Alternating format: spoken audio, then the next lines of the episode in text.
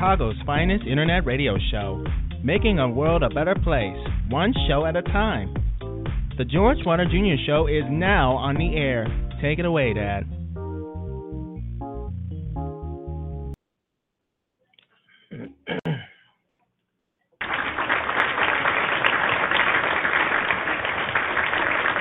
All right, welcome to the George Wilder Jr. Show. Brand new week starting off, folks. Brand new week. As always, something's crazy in the news and and uh, going on around the world, and it is just uh, awful. And I do applaud applaud these young children out here who are out here protesting, rallying, um, demonstrating against uh, the Republicans who are trying to paint them as being bought and paid for or installed or indoctrinated by uh, liberals, which is a total lie and a total farce. The Republicans will go, as I mean, they will spend no uh, uh, positive wasted time to try to defend uh, guns, defend guns. And it's just appalling that uh, while the uh, mothers and fathers were burying their kids, Trump was down was down the way in Florida playing golf. It shows you this guy doesn't give a damn about um, life. He doesn't. He just doesn't care. It's always everything is about Trump. It's not about you, me, or the uh, the United States. It's about him. And he and and it's always he proves it every time that it's all about him, making him look good. He doesn't give a damn about life. You know, so you know, I mean, what else can you expect from Trump? Someone, someone says, "Well, we knew what Trump was before we, we elected him." No, we didn't. We did. We knew he was bad, but we didn't know that he was going to be voted as one of the worst presidents of uh, of the United States ever. He's been. Uh, it's been officially stated that he is one of the worst presidents ever. We didn't know that he was going to be uh, I mean, when you, whenever you make George Bush look good, something's wrong. You know, but he's been voted, and I totally agree. He is one of the worst presidents in modern history. I don't think he's one of the worst presidents. I think he's you, you can go beyond that. This guy is one of the worst human beings uh, that ever walked the face of this earth. I mean, you got people uh, wishing he would drop dead, literally, honestly, because it seems like that's what he wants us to do. You know, I've said this several times. The guy is the guy has a war with the American people, and he has a war, and it's been uh, uh, going on ever since he walked his ass through the door, and he's not ashamed to say it. The, uh, the thug Republicans in Congress, they're not ashamed to say it. It's it's all about doing in America in the name of Russia, and I do believe he is a Russian spy, a Russian mole, Russian something because he has not yet enacted the sanctions. I mean, he when he went abroad over when he went uh, to his trip to uh, meet Vladimir Putin. I mean, it's like a love fest between them. Trump was mush. he was he was totally mush around this guy. I mean, he just fell in love with this man. And we we're all saying that hey, wow, Russia, uh, Donald Trump is a Russian spy put in by Vladimir Putin to destroy America together. And that's what's happening. Trump will not say anything bad about this Russia or this guy. He'll criticize America and American intelligence, the intelligence agencies, including the FBI, the CIA, on all of these agencies that have proven that there's been Russian meddling, that Russia actually got him elected. He won't believe it. And I, I always say, who is Trump to tell anybody what to believe and what not to believe? He's just a rich guy, supposedly rich, okay? Allegedly rich. We haven't seen his tax reforms. We don't know what the hell this this this, this guy might be broke. I'm hearing he could be broke, and he's in and he's in the red with Russia. He he owes Russia money. They're funneling in money through. I'm hearing uh, the NRA. Okay. Um, but uh, Trump doesn't give a damn about anything or anybody. It's about himself. If he says, if it seems as if he's trying to attempt to act as if he has some empathy, empathy. If it attempts, he says that he cares. He doesn't. He doesn't. The man is 71 years old. He's he is what he is. He's always going to be that way. Even if he says he's not, we know he's lying because Trump can be nobody but Donald Trump. And it's all about Donald Trump. I'm pretty sure he has something to say nasty about Black Panther, the movie that's a runaway hit, um, a, a superhero movie uh, uh, with a cast of nothing but African Americans. I'm pretty sure Trump and his uh, thugs in the White House are saying things under their breath about the movie because they're racist, they're white supremacists, so why wouldn't they? But you know, it probably will not make the news. Uh, it might. These these people are stupid. So you know, things come out of their mouth. They don't know it's coming out of their mouth. They don't know who's listening. They don't know who's going to leak it. So we might hear something racist coming from the White House on uh, on the Black Panther movie. I'm not gonna uh, put it past the president or any of the people in his circle. Okay. Um, okay. It says here. It says here what I have. Trump directs Justice Department to take steps to ban bump stocks. Uh, that doesn't sound fit right with me. He's taking steps. He's been taking steps against Russia. no other steps have been taken. Uh, and I've always said this too that whatever Trump says is not what he say because he can always change his mind. Someone can always whisper in his ear and he's he's going the other way with something. It's always watching what he does more than what he says because Trump talks out of his ass. He doesn't know what he's talking about. Uh, majority, if he's saying anything that's sensible, it means someone around him has fed it to him. Trump doesn't have an original idea in his brain. He doesn't read. I mean, if he doesn't read, It tells you right there he's being fed his information. Uh, someone is uh, dictating it to him. Some, someone is reading the documents, uh, the official documents of America to him. They're not reading it to him. They're just giving him an overview of what's in the package that he should be reading. Trump doesn't read, and I do think because he's not a reader, he's putting he putting once again he's putting America in danger because he doesn't read and he doesn't want to read. He doesn't think he ought to be reading because there's too many yes men and yes women around him. They can tell him just give him an over overview or a summary what's in uh, uh, the information in the uh, information packet that he should know about. Not reading is very, very crucial for a president of the United States. He doesn't read. He doesn't like reading.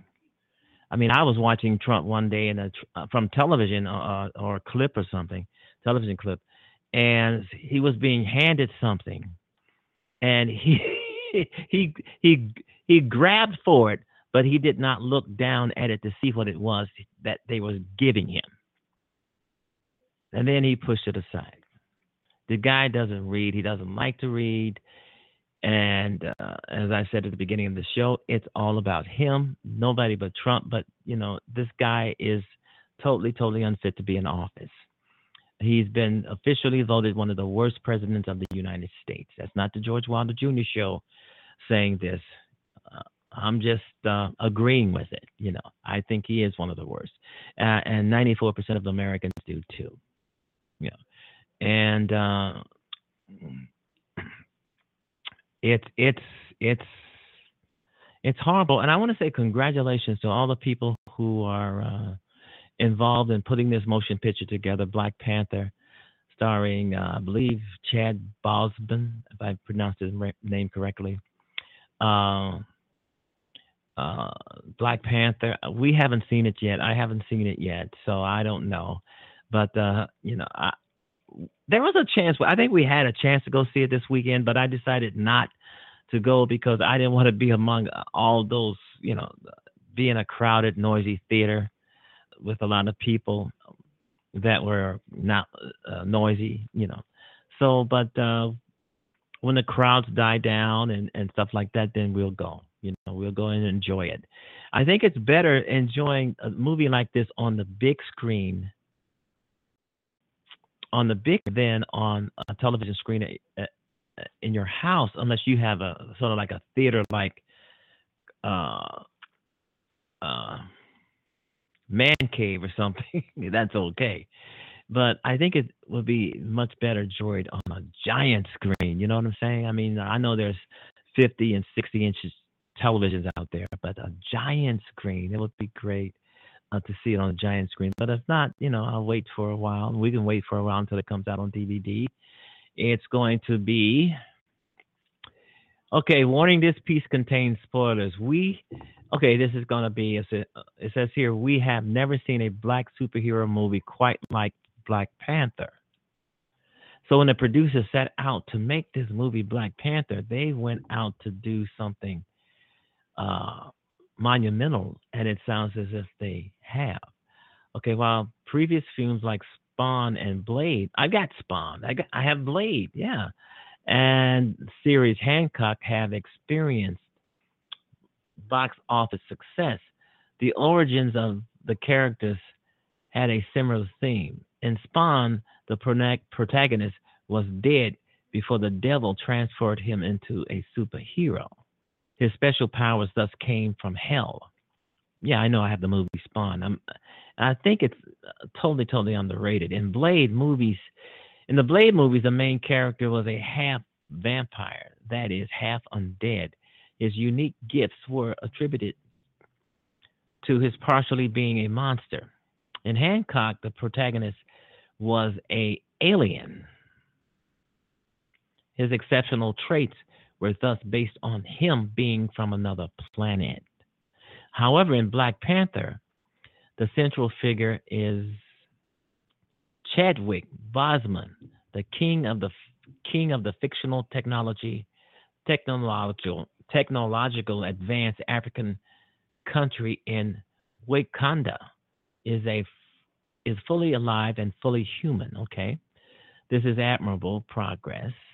After all, in the real world, the the value of Black lives in America, Haiti, African nations, and elsewhere, you know, yeah, shithole countries as Trump once described.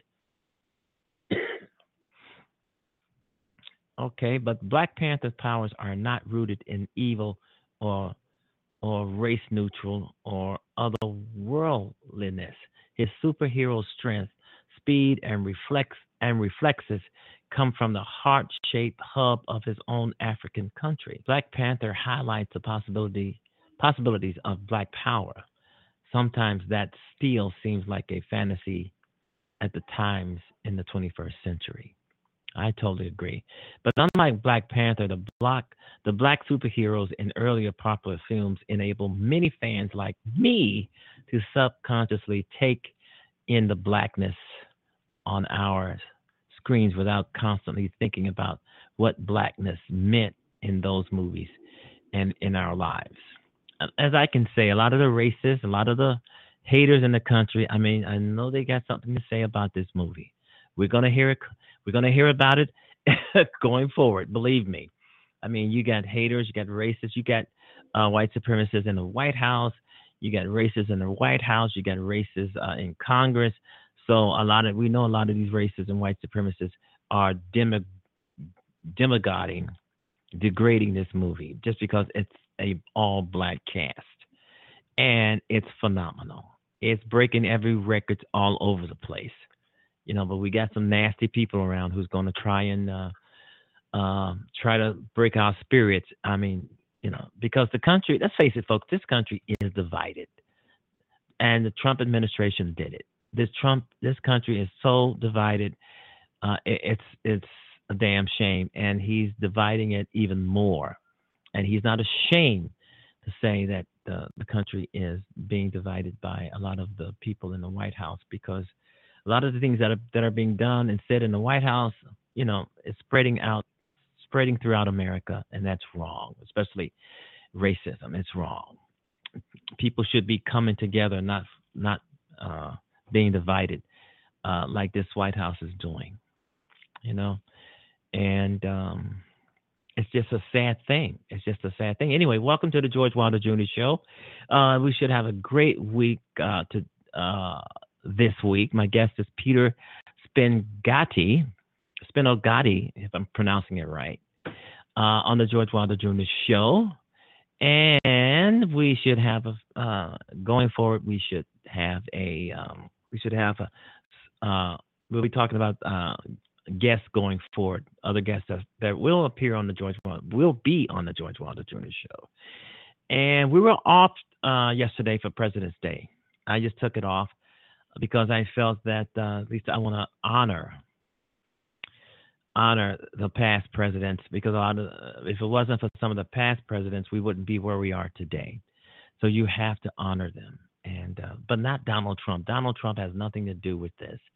matter of fact, as I alluded to at the beginning of the, at the beginning of this show, Donald Trump is at the bottom of the barrel when it comes to presidents of the United States, and there's been 45. Donald Trump being 45. And he's at the bottom of the barrel. I wonder how he feels about that. I'm pretty sure he doesn't agree with it. Yeah, but the America does, and the rest of the world does.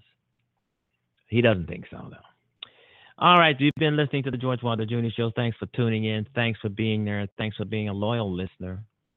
And you know, thanks for uh, you know downloading um, reading material that that was written by my written by me.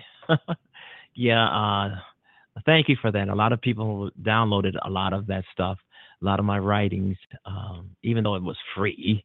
But that's so that's still it's okay. I mean, it's great. Thanks for downloading. Thanks for reading. Thanks for those who have actually given me a you know a couple, maybe a couple uh, nice reviews. Um, on some of that stuff. But I've said, I've said, uh, I think a few weeks ago that that it was time it was time to stop writing uh, fantasy. It was time. It will stop. It was wow. I can't even say it. It's time to stop writing fantasy. It's time to stop writing fiction because so much that is going on in the world is um, is is uh, taking a front seat to all the stuff that's being made up.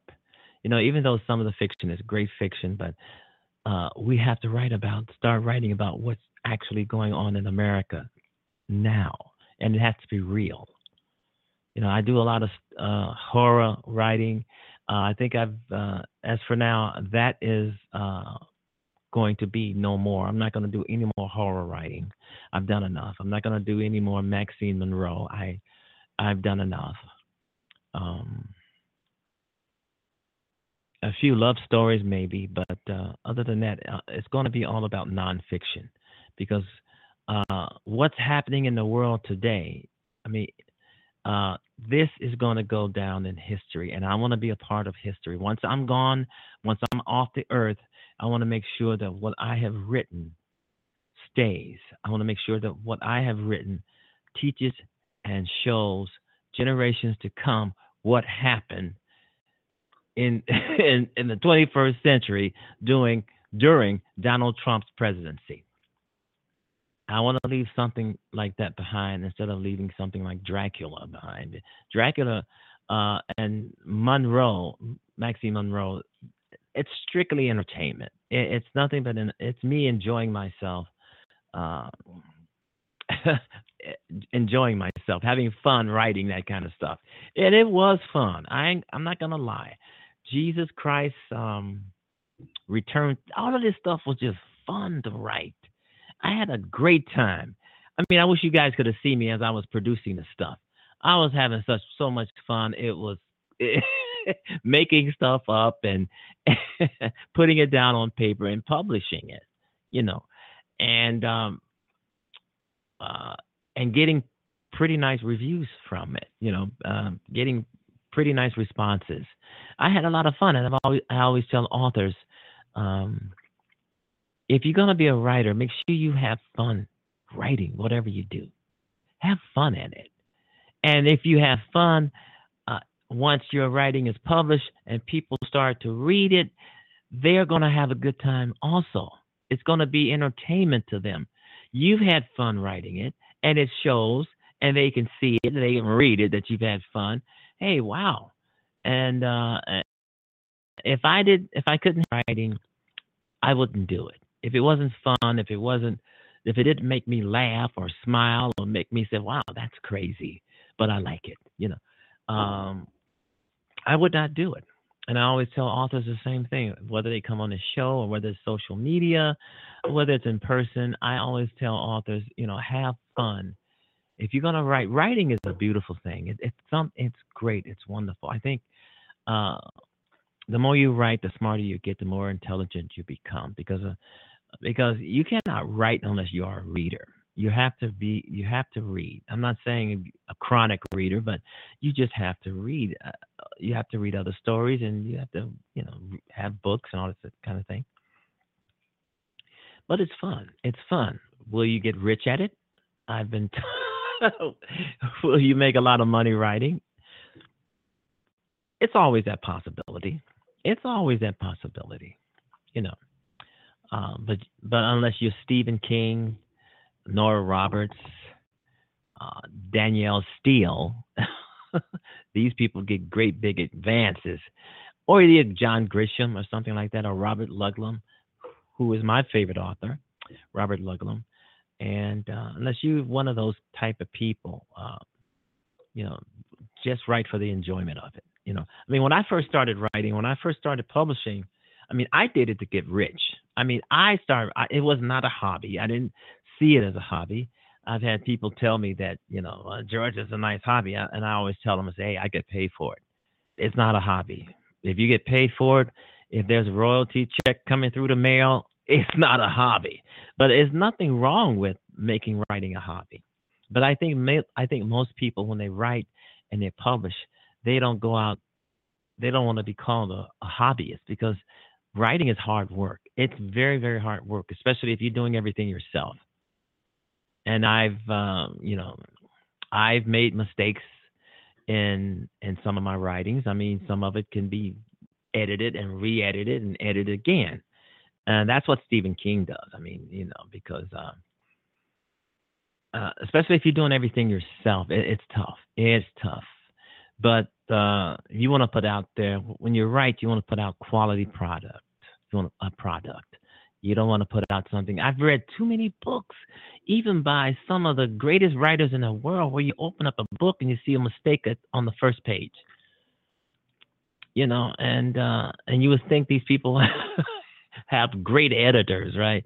Well, I mean, one time I had an editor for one of my books, and they did a lot worse job of editing the book than if I had done it. You know, and that's why sometimes I edit my own stuff and I am not perfect, you know. But um, someone once told me, George, it doesn't matter how many mistakes you make in making your work. It's just that we better be able to understand it when we read it, you know. And that's true. A lot of people look over a mistake here, a mistake there, especially if the story is is good, if it's potent, you know. And they'll give you a five star review, a five star review. What am I doing talking about writing? We're supposed to be talking about something else. What do you got there? Um, all right, you've been listening to the George Wilder Jr. Show at 627 Chicago time. We're going to do this and we will be right back. Musical break. Paid for through the Ukrainian president's political party.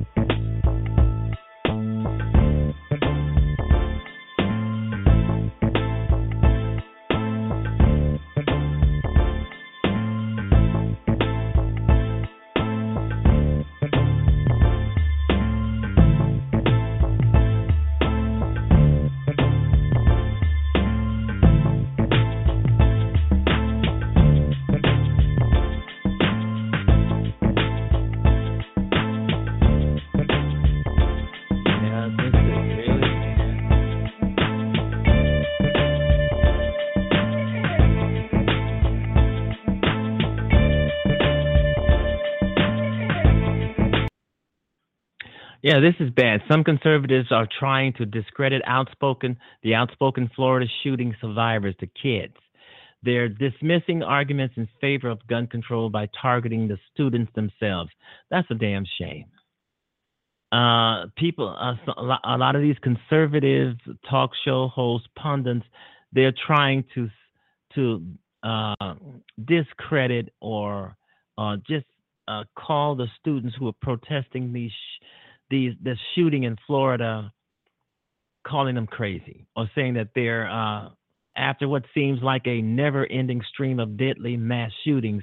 Many gun reform proponents, Fox News, you can say that, fear that Americans have become too desensitized to bloodshed to demand action on uh, to end gun violence. They don't want to give up them guns. They don't want to vote on the guns.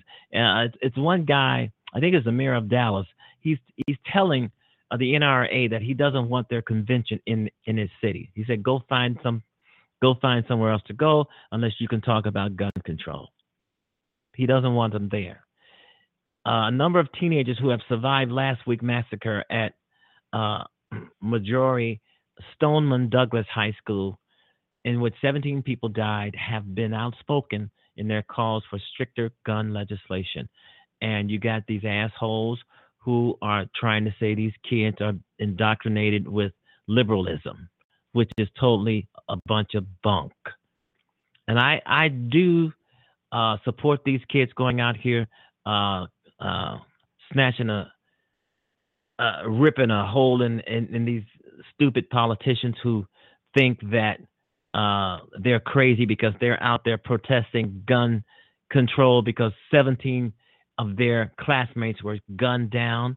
And you got people like Paul Ryan, Marco Rubio, who are bought and paid for politicians by the from the NRA who are trying to belittle them uh, as if they, you know, uh, hey, they'll say something nice, but they're not going to do anything concretely to try to uh, uh, strict uh, gun buyers. You you even got some gun owners in the United States who are actually giving up their guns.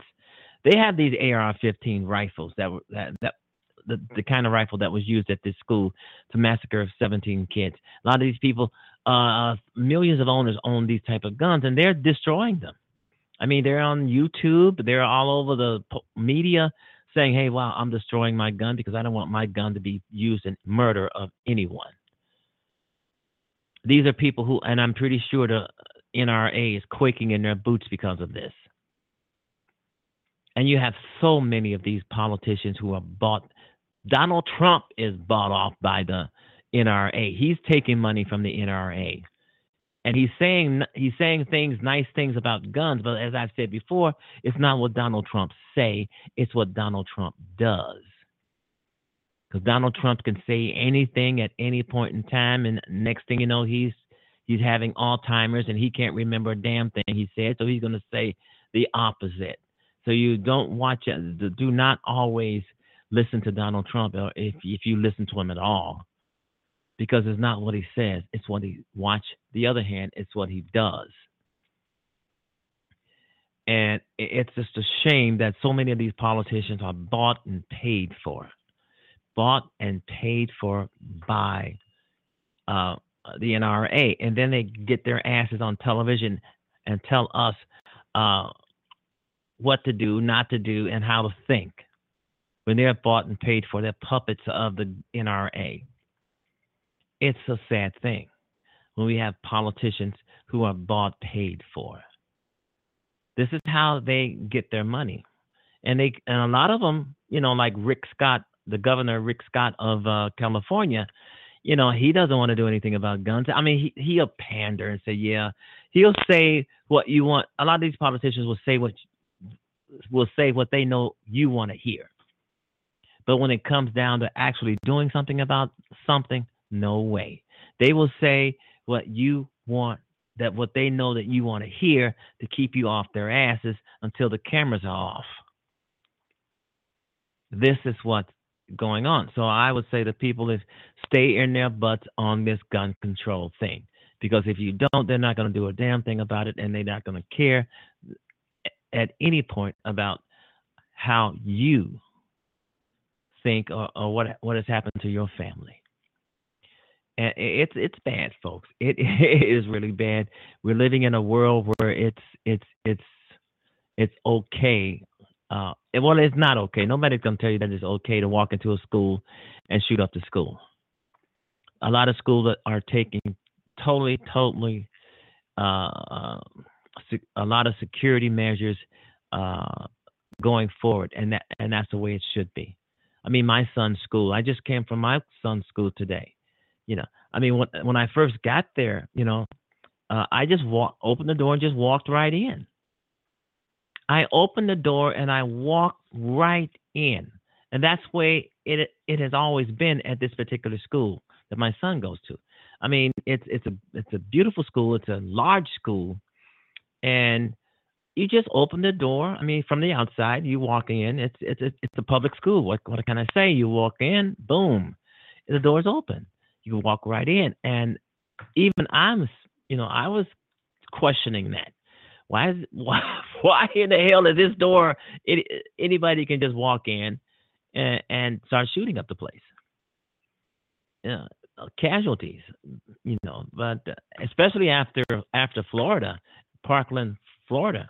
I mean, I think every school in the United States should be locked down.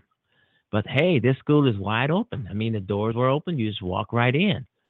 And right then it came to me suppose I was a gunman and I walked into the school like that. Or or or a gunman, a real gunman would walk in, just open the door and just walk right in. I mean, I do think there should be some precautions um, there. Even though when I walked inside of the school, there's lots of metal detectors, you know, detect if someone's carrying a, a weapon or something, a knife, gun, or whatever.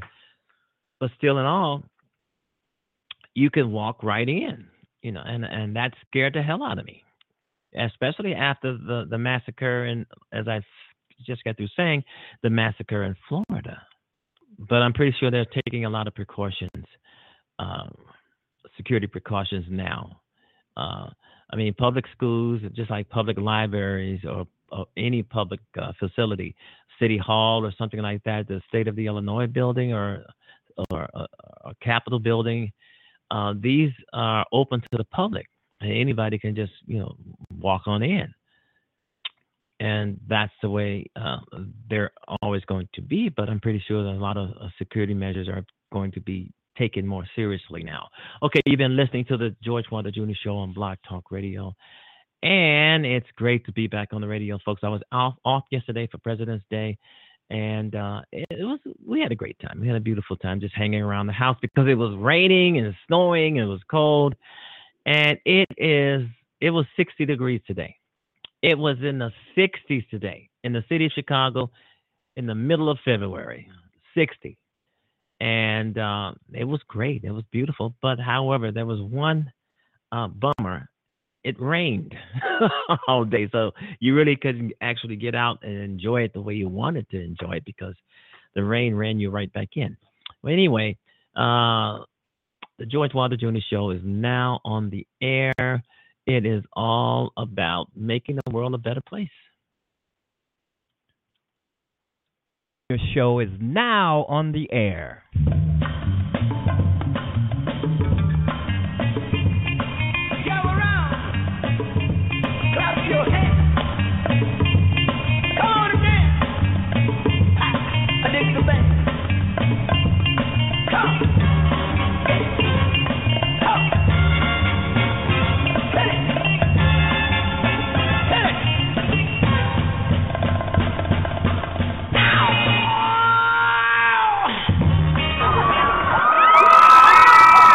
This is the talk of our times. The talk of our times. Let's talk, everybody.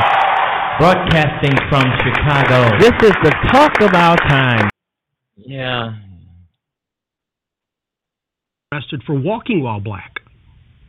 Um, so Well, I a- get a, it. A lot of sons have been Yeah. I get it. I mean, it doesn't make me, you know, you can't buy your way out of this one. You can't educate your way out of it. Um, it's just it's- happening too much, or at least we know about it now. it's it's always happened. Um, we see more evidence of it, and too often people still are inclined to say, "Well, if he'd had a different attitude, well, if he hadn't been driving, well, if he hadn't been this, if he hadn't been that," almost as if the victim is partially to blame. You know, in the case of Garner, well, he shouldn't have resisted. In the case of Brown, well, where was he? In the case of Trayvon, well, he had a hood on. You know, and in, in, in the case of whoever, you know, in case of uh, Sandra Bland, you know, well, her attitude was better. It's like, no, stop, stop. This has nothing to do with the victims. This has everything to do with the culture of demeaning a person of color, and and there is no justification for a society where my son has a far greater chance of being stopped, held, killed than your son, simply because he's black. I'm Keith Olbermann, and this is The Resistance. I am confident now, even more so than I have been throughout the last year, that this nightmare presidency of Donald John Trump will end prematurely and end soon, and I am thus also confident that this is the correct moment to end this series of commentaries. The important stuff first. There are seven routes in front of Trump. Each inevitably ends in his impeachment or resignation. The first, the likeliest, became a thousand times more likely with the Thanksgiving news of a possible deal between Robert Mueller and General Michael Flynn. As I reported here as long ago as April 4th, the most specifically qualified expert alive on the subject of prosecuting a president, my friend, the Nixon White House counsel John Dean, put it to me very simply. Mueller is not shooting down. Mueller does not make a deal with Flynn to get Paul Manafort. He does not make a deal with Flynn to get Jared Kushner. He does not make a deal with Flynn to get Trump Jr. Mueller makes a deal with Flynn to get Donald Trump. Period. The Flynn deal report suggests Mueller has completely assembled the backbone of his case and is now just hanging the meat from it. And just as importantly, if Flynn has merely considered a deal from Mueller, it almost necessarily means Flynn either doesn't believe he would get a pardon from Trump or that Mueller, as I've also reported here, has succeeded in finding a way around Trump's pardon power. And either of these near certainties spell Trump's doom. So that's the most obvious of the seven ways for Trump to go now. Mueller really will get him on Russia. It will be ugly and it will tear this country nearly apart, but it will be necessary. The second way is, as I've also repeatedly suggested here, that Mueller doesn't really need to prove anything about Trump and Russian sabotage of the election. There seems to be so much obstruction of justice from the firing of James Comey to the lies about Trump Jr.'s meetings with the Russians, that it's hard to pick out a key player in the Trump inner circle who could not be guilty of it. Trump could be impeached on just obstruction of justice and a few lesser charges. Nixon was about to be. Or there is a third way. We could be spared the trauma of a Russia impeachment or an obstruction of justice impeachment as we were spared it with Nixon if Trump is smart or just sufficiently scared enough and he resigns. Or if he isn't, those around him who could still sell themselves by selling him out will force him to resign. A modified version of this, of course, is the fourth possible outcome, that even if Mueller is months away from his denouement, the Republicans will impeach or remove Trump by spring purely to save their own asses. The state elections in Virginia and Oklahoma earlier this month show what could face Republican incumbents nationwide next November. Not only were Democratic victories overwhelming, but half of them were little morality plays. The 26-year-old lesbian beats the Republican in the district Trump won by nearly 40 points a year ago. The transgendered candidate in Virginia beats the guy who wrote an anti-equality bathroom bill. The boyfriend of a news reporter shot to death on camera beats the Republican pro-NRA candidate. I'll say it again. Richard Nixon was not forced out of office by Democrats, not really even by Watergate. Democrats controlled the Senate and the House every day Richard Nixon was president. They could have impeached him at any point. He resigned when the leading Republicans went into the White House and told him that not only would he be impeached and convicted, but he would take all of them down with him, and they were not going to let him do that. So that's the fourth way out. Trump becomes more of an albatross to Republicans, and more importantly, more of a rallying cry to Democrats and the Republicans remove him before the midterms and then boastfully run for reelection on having removed him. The fifth endgame is the same thing, only faster. The Republicans around him pull off that palace coup that is perfectly legal under the 25th Amendment, and Mike Pence and Paul Ryan and Mitch McConnell eject Trump by simply stating he is unfit and getting their majorities to agree he's unfit. And if you don't think Pence and Ryan and McConnell would do that, you didn't see Trump's crazy tweet about the Man of the Year award or this thing in front of the Native Americans on Monday, and you, you don't know Pence and Ryan and McConnell. The sixth means by which Trump leaves early is, of course, that if the Republicans don't impeach Trump before the midterms, the Democrats will be able to after the midterms. If Virginia and New Jersey and Oklahoma are indicators, the Democrats could take the House and might need as few as 25 vulnerable Republicans in the Senate to vote guilty to remove Trump from office. But now there is a seventh new path to destruction for Trump, and it has bubbled up from the sewer of his life recently, And even with how Teflon he has been on this particular subject, it seems hard to believe the dam won't break. His sexual conduct, as not one snowball, but a decade's worth of them have come down that hill, wiping out all the sleaze bags and emboldening and empowering the victims. It seems impossible to believe that some claimant somewhere does not have tangible evidence against Trump and that they won't say, to hell with it, and break one of those non-disclosure agreements, and Trump will suddenly be envying Harvey Weinstein. Trump himself inadvertently has hinted at this. The New York Times buried the lead on this over the weekend but it reported that earlier this year, Trump told a senator that the Access Hollywood pussy grabber tape was a fake. And he has said the same thing, again, recently to a White House staffer. He's obviously trying to work the refs of public opinion in advance for whatever is coming next, from a woman here or from Russia. So, I don't see any way out for Trump. Seven freight trains rushing at him. He might avoid a few. He might avoid six of them. He's not going to dance his way out from under all seven. And we, I think, should try to put ourselves in the mindset of those Americans who knew Richard Nixon was guilty as hell after John Dean finished testifying on June 27, 1973.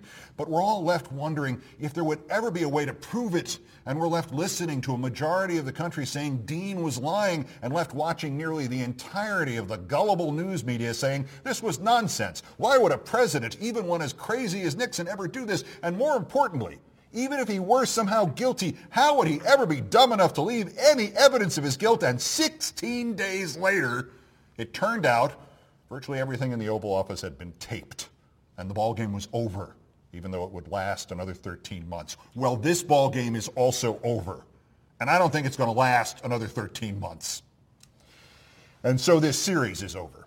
This was intended as something temporary, a two-month project by somebody who had given up politics.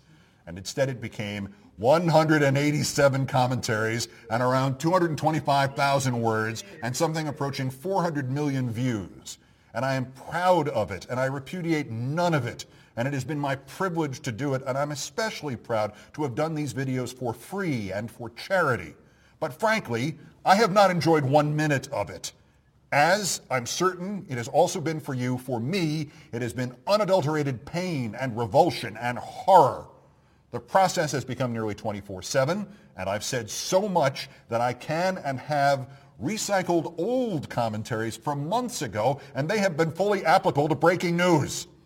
We've come full circle to such a complete degree that on Sunday, Trump tweeted a complaint about, quote, Russia, Russia, Russia. The title of the 46th episode of The Resistance from last March 14th was, quote, Russia, Russia, Russia. I've made my point. So now that I think the outcomes, the seven different inevitable outcomes, are unavoidable, I'd like to go back and enjoy some of my life again, and I'm going to. No illness, no scandal, no firing, just I've said what I've had to say. It was as obvious as I made it seem. I give my work everything I can, so it's not like I can dial it back.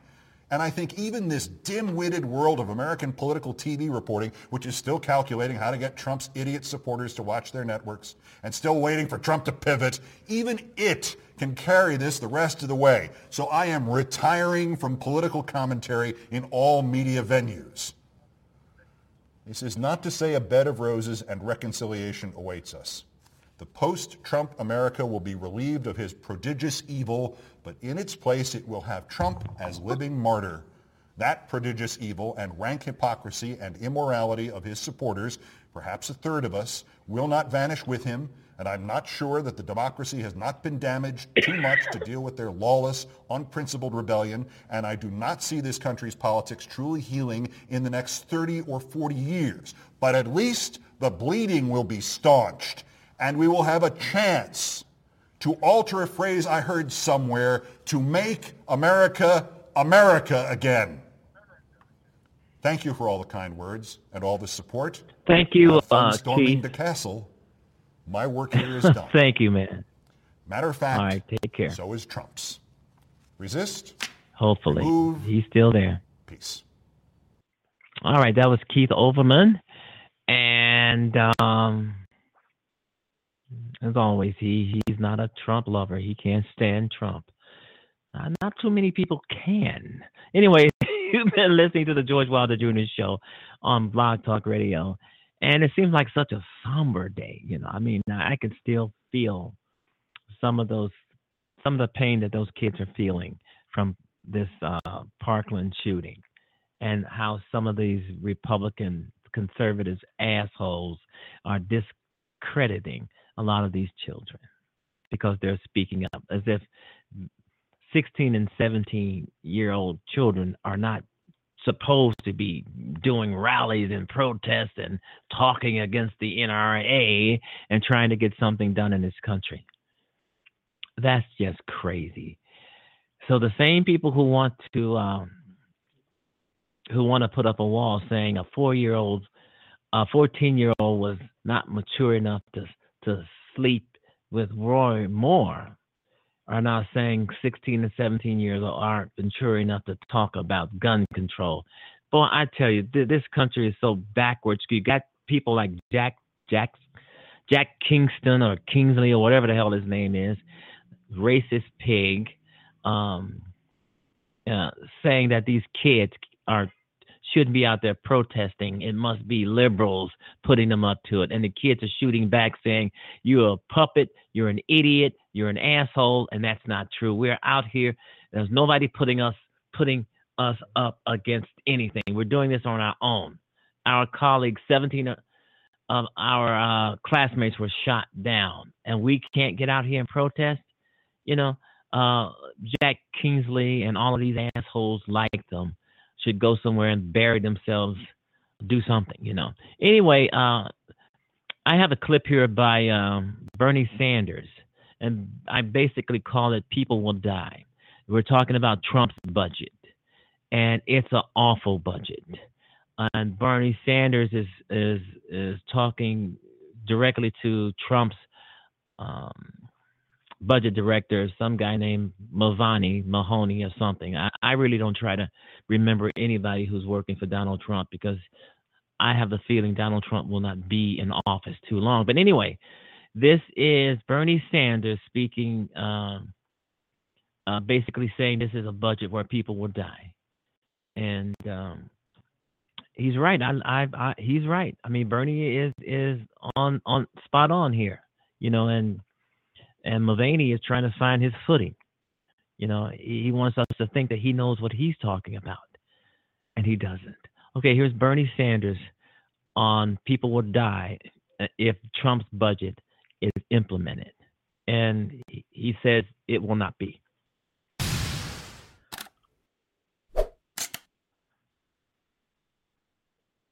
Trump's favorable ratings are the lowest, I believe, for any president who has served the length of time that he has served. So people look at Washington and they don't see much that they feel very good about. And I think there are a couple of reasons for that, which this budget really demonstrates. Number one, there are politicians who run for office and they say one thing. Uh, President Trump, when he was a candidate, ran for office and he said, I'm a different type of Republican. I'm not the Mick Mulvaney type of Republican. I'm different. I'm going to stand with working families. We're going to take on the establishment and so forth and so on. Well, it turns out he did exactly the opposite, and this budget is a clear manifestation of him doing exactly the opposite. Uh, and second of all, I think what the American people understand is their one vote, their one voice matters relatively little in a Congress which is dominated by big money, wealthy campaign contributors. The Koch brothers going to spend some $400 million in the coming campaign. And you know what? This budget is the budget of the Koch brothers. It is the budget of the billionaire class, and the American people understand it. This is a budget which will make it harder for our children to get a decent education, harder for working families to get the health care they desperately need, harder to protect the air that we breathe and the water we drink, and harder for the elderly to live out their retirement years with dignity and respect. This is not a budget, as candidate Donald Trump talked about, that takes on the political establishment. This is a budget of the political establishment. This is the Robin Hood principle in reverse.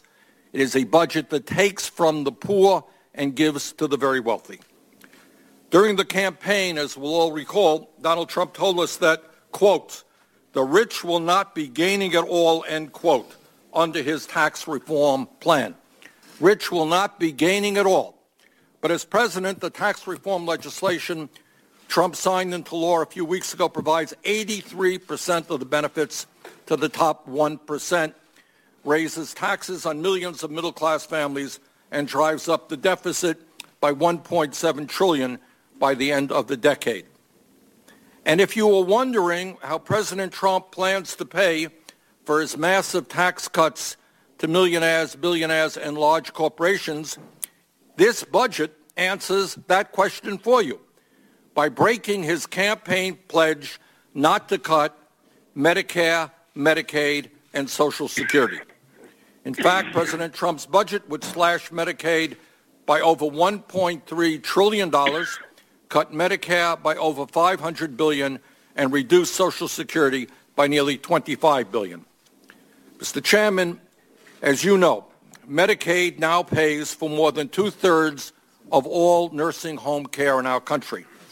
What happens to senior citizens who have their nursing home coverage paid for by Medicaid if that program is cut by $1.3 trillion.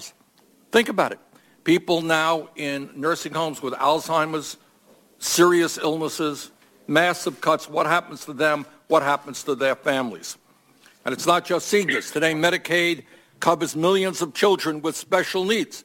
We are the only major country on earth not to guarantee health care to all people, and this budget would then throw millions more people off the health insurance they have. We have an opioid epidemic that every person up here talks about every day. But when you slash Medicaid by a trillion dollars, you make it infinitely harder for communities, cities, states to deal with this terrible crisis. During his campaign, Donald Trump told the American people that he was going to provide, and I quote, health insurance from everybody, end quote, with much lower deductibles. But President Trump's budget would throw an estimated 32 million people off the health care they currently have. 32 million people. And at the same time would substantially raise premiums for older Americans. Mr. Chairman, what this budget is about is a massive transfer of wealth from working families, the elderly, the children, the sick and the poor, and the most vulnerable people in our country to the top 1% and large corporations. As a candidate, Trump said that he understood the pain that working families across the country were feeling. Well, Mr. President, you are not responding to that pain when you propose a budget that would throw over a million children off after-school programs. You're not a champion of working families. You're not responding to pain when your budget would kick a half a million families out of their homes by gutting affordable housing. We have a massive crisis in affordable housing from coast to coast. This budget would make it much, much worse.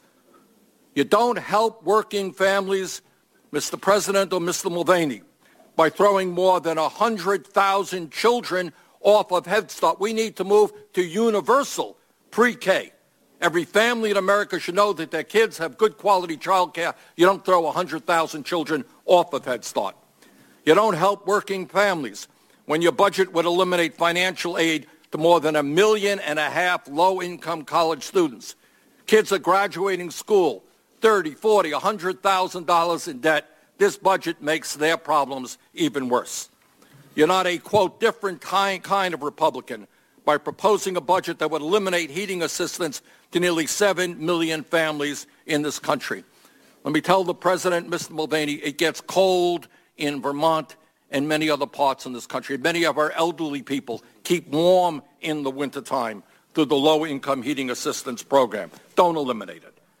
Mr. Chairman, while President Trump tells us we don't have enough money to help the working people of this country, he does believe that we have enough money to provide a massive, massive, massive increase in the Pentagon, an agency of government that has not been able to do an audit and where study after study shows us that there are hundreds and hundreds of millions of dollars in waste. So, Mr. Chairman, the good news is this budget is going nowhere.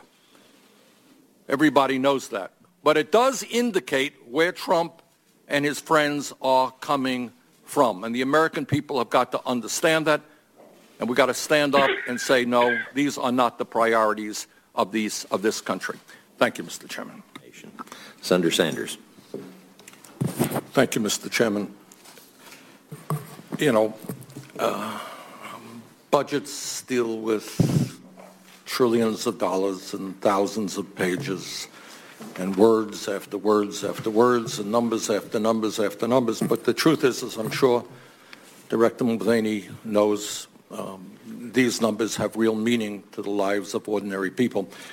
Mr. Chairman, I want to put into the record, if I might, an article from PolitiFact uh, dated June 27, 2017. Without objection. And without going into all of what the article says, it basically confirms that when you throw many millions of people off of the health insurance they have, thousands of them will die. This budget calls once again for the repeal of the Affordable Care Act. The estimate is that some 32 million Americans will lose their health insurance. And what study after study shows is that when you throw 32 million people off of their health insurance, tens of thousands of them will die. Will die. Director Mulvaney, tell me about the morality of a budget which supports tax breaks for billionaires, throws 32 million people off the health insurance they have, resulting in the deaths of tens of thousands of fellow Americans. Do you really think this is something that we should be doing in the year 2018? Actually, I don't think it's something that we're actually doing, Senator. Um, again, I'm not familiar with the article of, that you've mentioned. My guess is that it references the CBO report uh, regarding various Republican proposals to repeal and replace Obamacare. Uh, I do remember one of the major points of contention regarding the way the CBO scored the proposals was that it would assume that several tens of millions of people would be, to use your terminology, kicked off of health insurance by the repeal of the individual mandate. And when we drilled down into that, Senator, what we found was that the CBO assumed that if we got rid of the individual mandate, that millions of people would voluntarily no. give up Medicaid expansion. Mr. Medicaid Director, I apologize. We just don't have a whole lot of time. This well, is not the... In- answer your question. No, and I understand the individual mandate. This goes beyond. You're proposing a cut of over a trillion dollars in Medicaid. And independent analyses have indicated we can argue about nobody knows for sure. Is it 25 million people going to be thrown off? 30 million? I don't know, to be honest with you. You don't know. But what we do know is when you throw tens of millions of people off, they will die. Some of them will die. Studies show that thousands of them will die. And I would just suggest that in the United States of America, the only major country not to guarantee health care to all people, we should not be making a very bad situation worse by throwing tens of millions of people off of health insurance. Let me ask you uh, another question.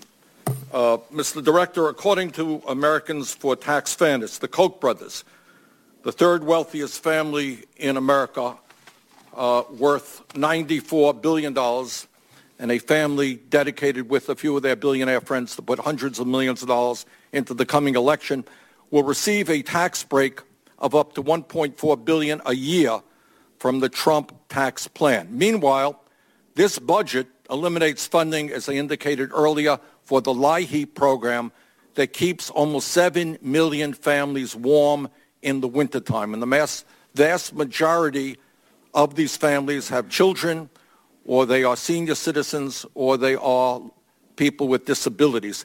Explain to me the morality of a process by which we give the third wealthiest family in America, a major contributor, I might add, to the Republican Party, over a billion dollars a year in tax breaks, and yet we cut a program which keeps children and the elderly warm in the winter.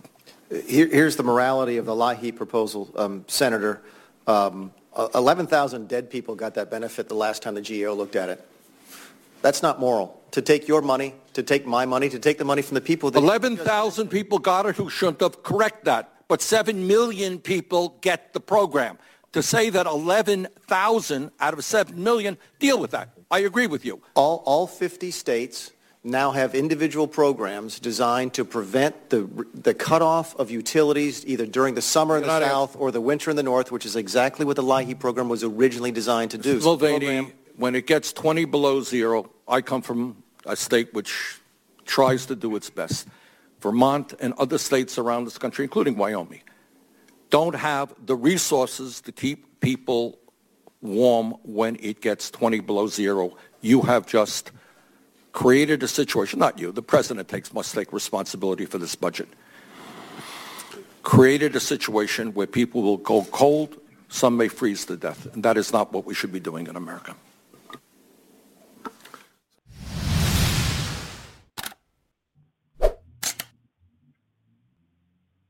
Chloe Kim, a first-generation American who won a gold medal for the United States in the women's half-pipe snowboarding event this week. Her father, Jung Jin Kim, emigrated from South Korea to the United States in 1982, became a dishwasher at a fast food restaurant, studied engineering at El Camino College after working at low-skill jobs, and then became an engineer. He left his engineering job to support his daughter's snowboarding ambitions so that he could drive her five and a half hours to the mountain for training. Congratulations to Chloe and to her entire family. You make the United States proud. Madam President, the whole debate that we are now undertaking over immigration and the Dreamers has become somewhat personal for me because it has reminded me in a very strong way that I and my brother are first-generation Americans. We are the sons of an immigrant who came to this country at the age of 17 without a nickel in his pocket, a young man who was a high school dropout, who did not know one word of English, and who had no particular trade. And a few years ago, my brother and I and our families went to the small town that he came from, and it just stunned me, the kind of courage that he showed and millions of other people showed, leaving their homeland to come to a very different world, without money in many cases, without knowledge of the language. Now, my father emigrated to this country because the town that he lived in in Poland was incredibly poor. There was no economic opportunity for him. People there struggled to provide food, put food on the table for their families. Hunger was a real issue in that area. My father came to this country to avoid the violence and bloodshed of World War I, which came to his part of the world in a ferocious manner. And he came to this country to escape the religious bigotry that existed then because he was Jewish. My father lived in this country until his death in 1962. He never made a lot of money. He was a paint salesman. My father was not a political person, but it turned out that without talking much about it, he was the proudest American that you ever saw.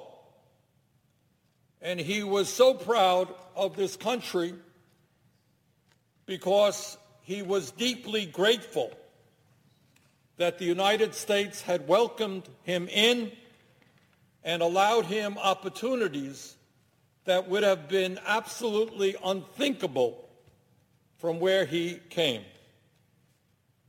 But the truth is that immigration is not just my story. It's not just the story of one young man coming from Poland who managed to see two of his kids go to college and one of his sons become a United States Senator.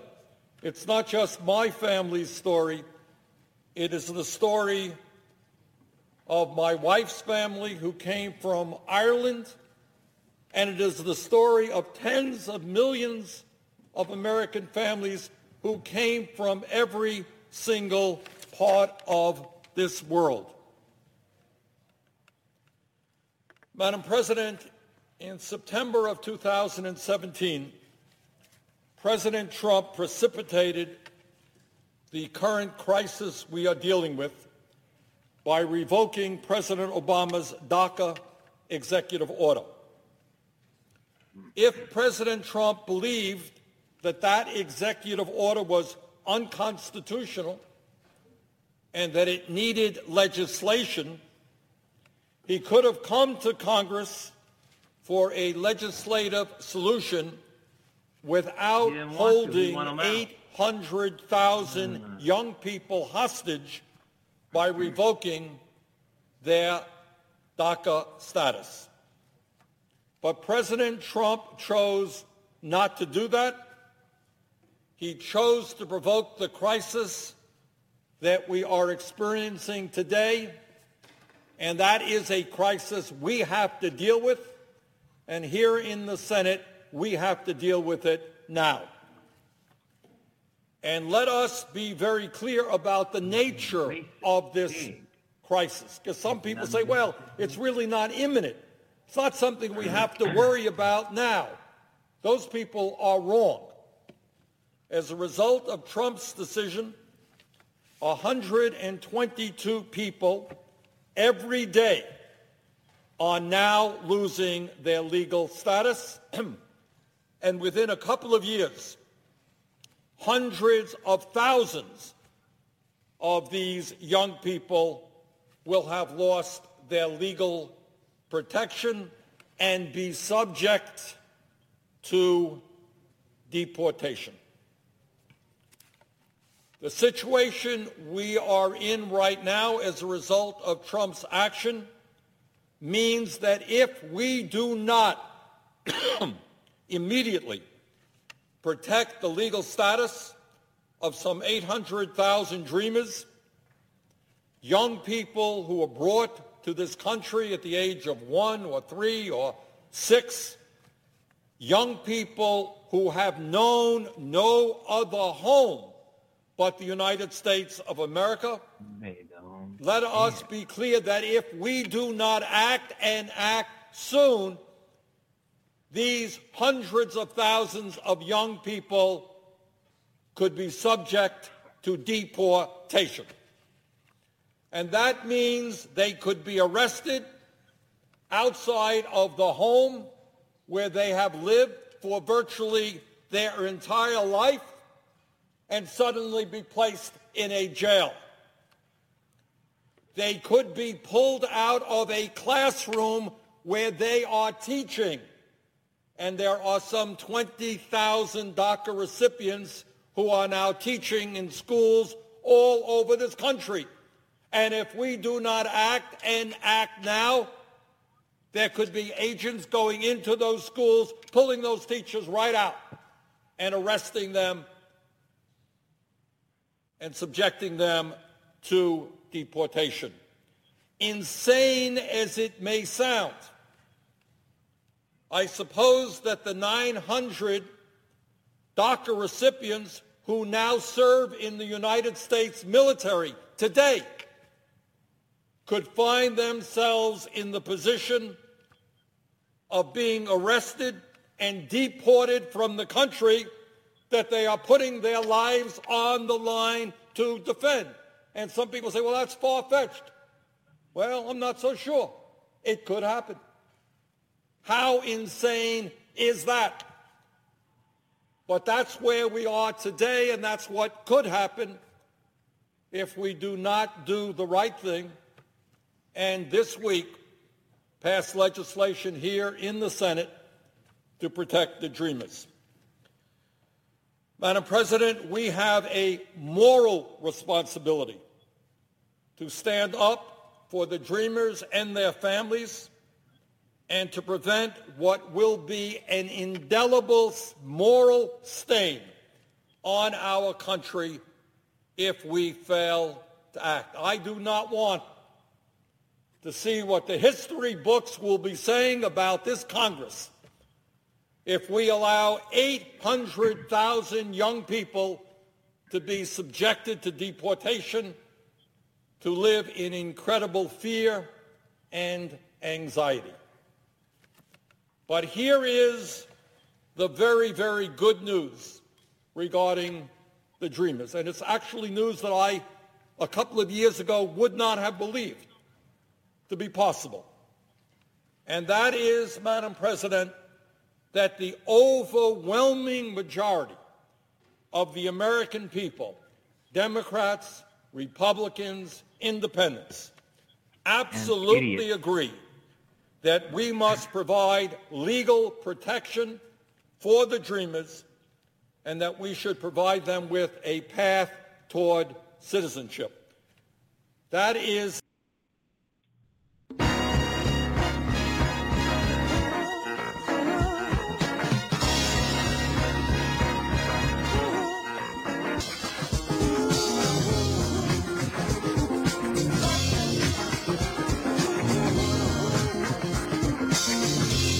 All right, welcome to the George Wilder Jr. Show on Blog Talk Radio out of the city of Chicago, the state of Illinois. Folks, we are in some trying times. We are in some dark times. We must fight for an America without hate. We must fight for an America without bigotry.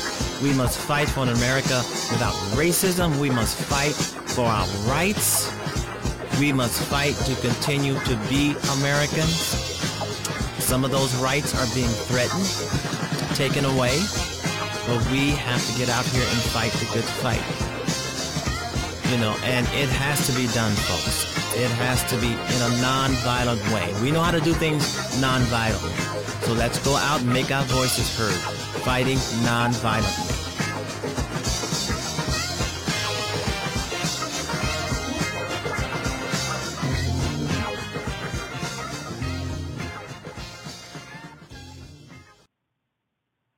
Last week, a poll was released showing that the United States has lost its global standing amongst other countries uh, to levels even lower than they were dur- during the George W. Bush administration.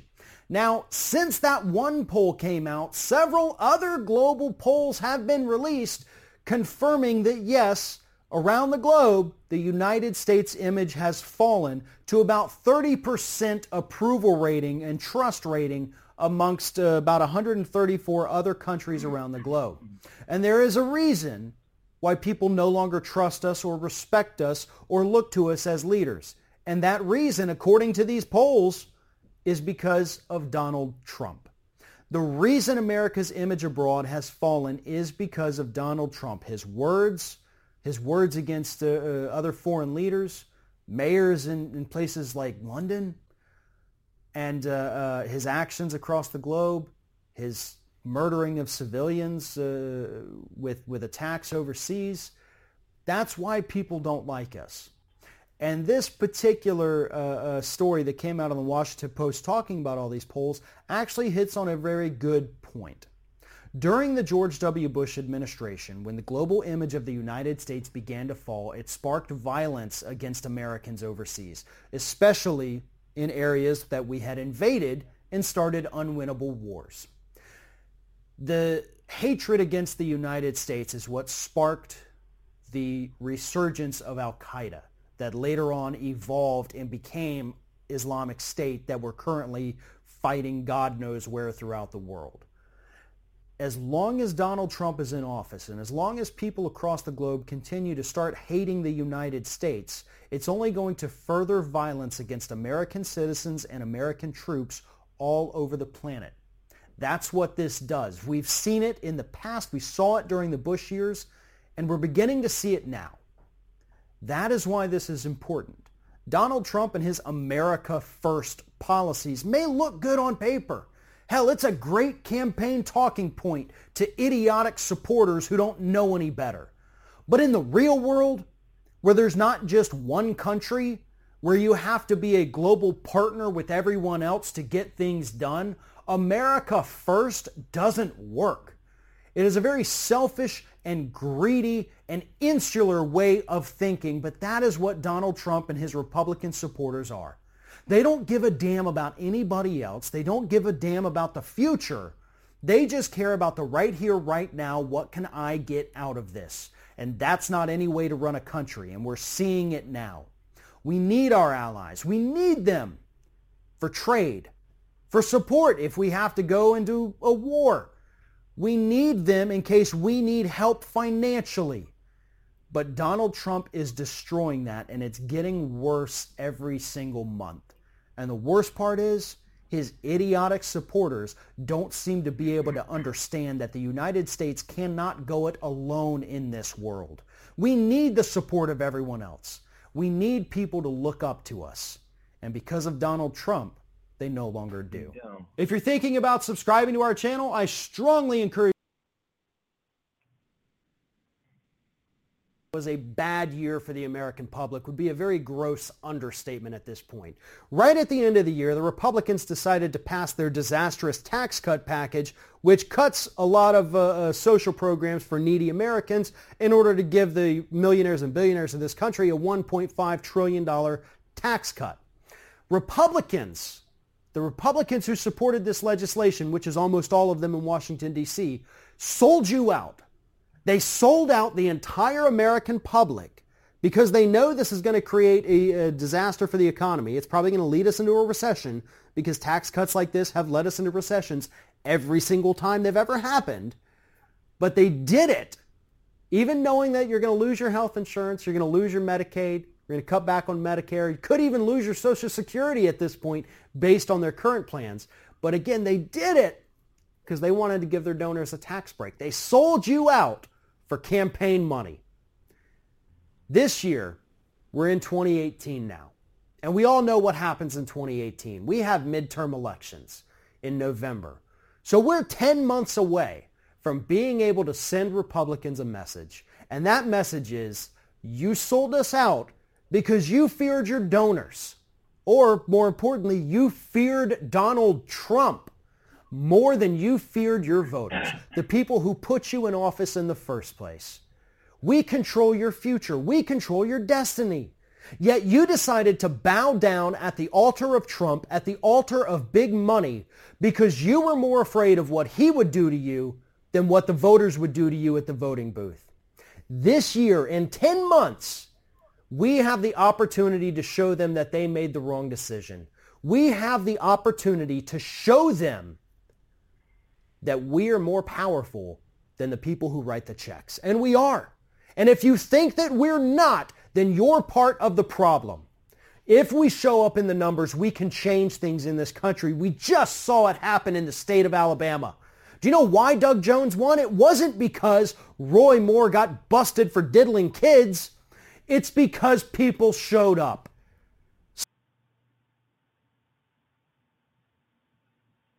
Now on the air, it is all about making the world a better place. Join me.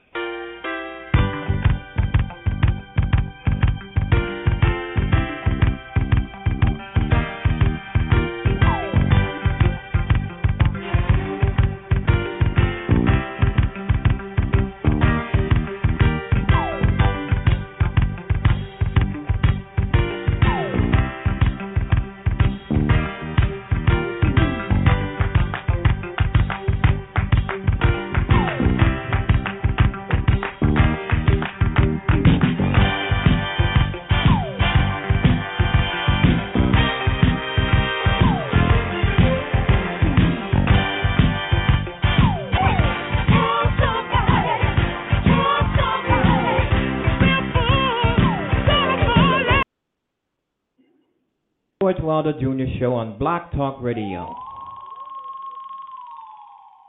All right, welcome back to the George Wilder Jr. Show. We're just about off the air. I think we got about more, uh, a little less than five minutes, maybe. Uh, so uh, I want to say thanks, thanks everybody for tuning into the show. Thanks for listening. Thanks for putting up with me. I, I feel a little bit better today. Uh, last week I was a little bit under the weather. That's one of the reasons why I missed the show.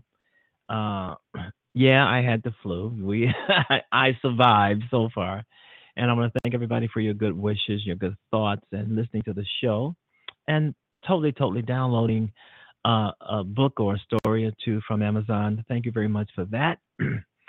and uh, we got we're going to be going ahead on into the show next uh, this week, next week. Great guest to be on the show. So we're just about off the air, and thanks for tuning in. Thanks for listening. I hope you got a lot out of it because we did have Bernie Sanders was on a clip, obviously, and uh, some important things were said. And um, thanks for being a part of the show. If we can find, can we find it? Okay, thanks for being a part of the show, folks. I hope you join me tomorrow. It's going to be a great show, another great show on the George Wilder Jr. Show.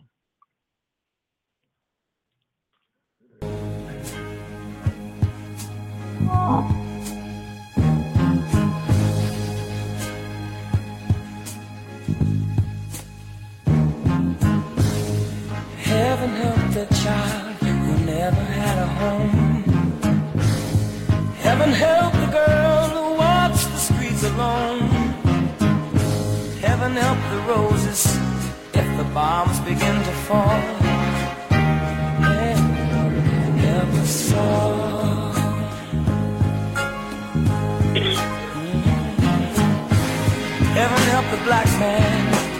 Struggles one more day. Heaven help the white man if he turns back away. Heaven help the man who kicks the man who has a crawl. Heaven help us all.